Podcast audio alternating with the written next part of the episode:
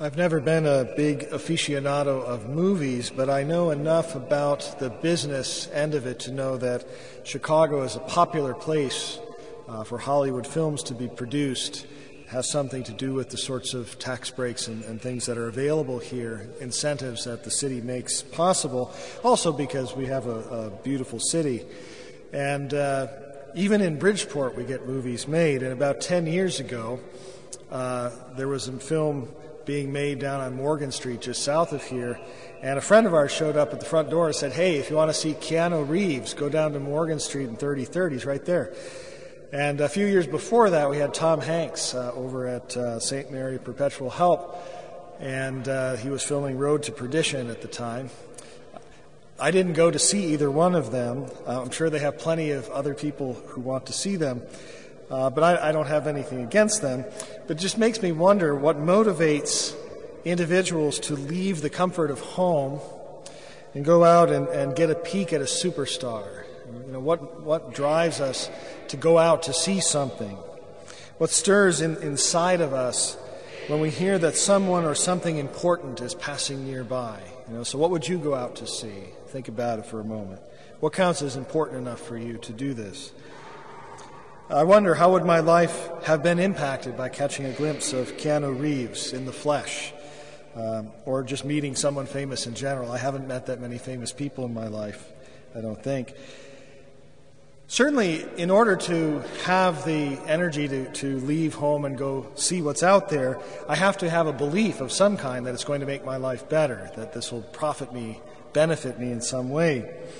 And perhaps um, this desire to go out to meet someone will be more tempting to me. Will there will be a greater incentive when I sense that I'm I'm needy in some way, that I, I need this benefit, I need this shot in the arm, whatever it is. I'm in some way dissatisfied with my life. Now, if if I'm constantly going out, this is very common today, constantly going out after every possible famous person at event that's going on. I'm constantly leaving home to do these things, it might be a sign of a great dissatisfaction, of just being myself. Uh, though I may be prevented from realizing this by the whirl of activity and spectacle that I'm subjecting myself to. On the other hand, uh, the good side of this yearning is that it can be a sign of hope in other words, if, if I'm really depressed or if I'm suffering a lot and I can't get out or I can't get the energy to go and try to make my life better, this is a much more serious problem. So, this desire to go out and see something can be an acknowledgement of my own dissatisfaction and my desire to address it in some way, to see if, if life can't be better somehow, right? As I say often enough, uh, I, I, think we saw this in the, the campaign trail this year. Uh, not only going out and seeing Keanu Reeves, but lots of crowds went out to see Bernie Sanders and Donald Trump. Uh, surprisingly large amounts of people. And clearly they're motivated by some kind of sense of dissatisfaction about things, a sense of trying to address, but also a sense that there might be hope. There's actually a possibility if I uh, gather together with these people that we might be able to change something that will make things better for us. And as I say, often enough when we suffer, when life isn't going well, it's easy to become cynical and, and say, well, nothing's going to change, so I'm, I'm not going to go anywhere. So the fact that we are moved to go out is not just a sign of distraction, but it's a sign perhaps of hope as well. And I think this was the case with the crowds that went out to hear John the Baptist and also Jesus. Uh, they're manifesting a hope. They're manifesting a dissatisfaction with the status quo, but a feeling like we can actually find something better and these men have something to say. There was a sense in Judea at the time at, which the gospel takes place that the experiment with the Roman Empire was not working out. And just a little bit of history before that. When the Jews were being persecuted by the Greek kingdom of Antiochus Epiphanes about a century and a half before Christ, a group of them got together and they, they heard about Rome. Rome was pretty far away and not super powerful yet at this point uh, but on their way, well on their way. Uh, so they hear, well, there are these people called the Romans. They're very upright, good people. They have a great army. They can help us against the Greeks. And so a delegation of Jews went to Rome, uh, went out, hoping to secure an alliance that would bring the Romans to aid them against the Greeks. Uh, the problem is when we rely on worldly power like this, it has its upsides and its downsides. And once Rome got to uh, the Holy Land, they decided to make it another province of the empire and uh, colluded with local leaders and so on, raised the taxes, all the usual things that happen when an occupier comes in. So, fast forward now to the gospel the, the people are aware that this has not been working out the way they had hoped, and there's a sense that things could be better if the Romans weren't around. And so uh, John's preaching in this context gives some hope to the people who hear that this Roman oppression would soon be coming to an end, even though John himself didn't openly say that.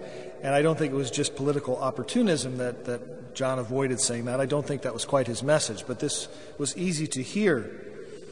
Because his message was not about political organization in the, the worldly sense, it's about repentance.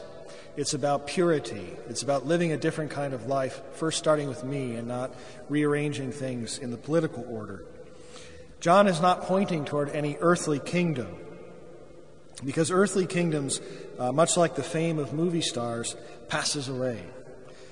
Even the Roman Empire came to an end. But more importantly, Rome, for all of the, the, good things about it, for all of its political ingenuity and wealth and so on, was powerless to deal with the fundamental problems of the human condition, the root struggles of many of its own citizens. So John the Baptist is preparing the people for a kingdom that had been promised by a series of prophets before. When we hear from Isaiah in the first reading today. And again, unlike earthly kingdoms, God king, God's kingdom is not bound by the strictures of geography or time. And that is to say that God's creative power is not locked in some kind of competitive struggle for control with Rome or Greece, with Russia or China or anybody. Uh, in God's kingdom, no one is limited to their five minutes of fame. We're not in competition with one another in this spiritual kingdom that is eternal. We don't have to fight each other to be the first one into Walmart on Black Friday. This is why the comparison uh, between even John the Baptist and the least in the kingdom of heaven is impossible. They're two realities that are on a different plane. John is bringing the old covenant to an end, and this new kingdom is about to be inaugurated, in which all those earthly things are going to be irrelevant to some extent. The kingdom is a brand new creation. It is opening us up into God's infinite love and His mercy. But to see this kingdom, uh, again, it's not going to come uh, with obvious signs. Uh, it, it, didn't in the first in Christ's first coming. So to see this new reality, uh, this is what Advent is for, helping us to do. We have to recon- recognize in ourselves the need to go out of ourselves, not to be locked in to ourselves. And so, in this way, a sense of dissatisfaction with my life, uh, with a failure that I might have, with my weakness, with my inability to achieve the good that I'd hoped I would achieve. This is actually a first step. Recognizing this is a first step in surrendering to God, going out and saying, I, I give myself to you. And to be able to rejoice that God is actually coming to save us because I need saving. You know, uh, the persons who don't feel like they need saving are, are uh, probably not here with us today. You all went out from your comfy homes to brave the snow to get here, so thank you. Uh, John's preaching of repentance is meant to awaken this sense of dissatisfaction, but also the sense of hope for something better. Uh, again, he does this not to lock us in on ourselves, uh, but to spur us on through God's law, uh, through an awareness of our inadequacies, uh, an awareness of the promises that the prophets have given us. This is to stir up in us the right kind of desire, to desire eternal things, to desire God, uh, to minimize the desire for the things that are passing away, and to channel these toward the kingdom that is coming. I mentioned that uh, our human solutions to our problems are inadequate, but I think even that formulation doesn't quite go far enough because it assumes that we can adequately say what our problems are.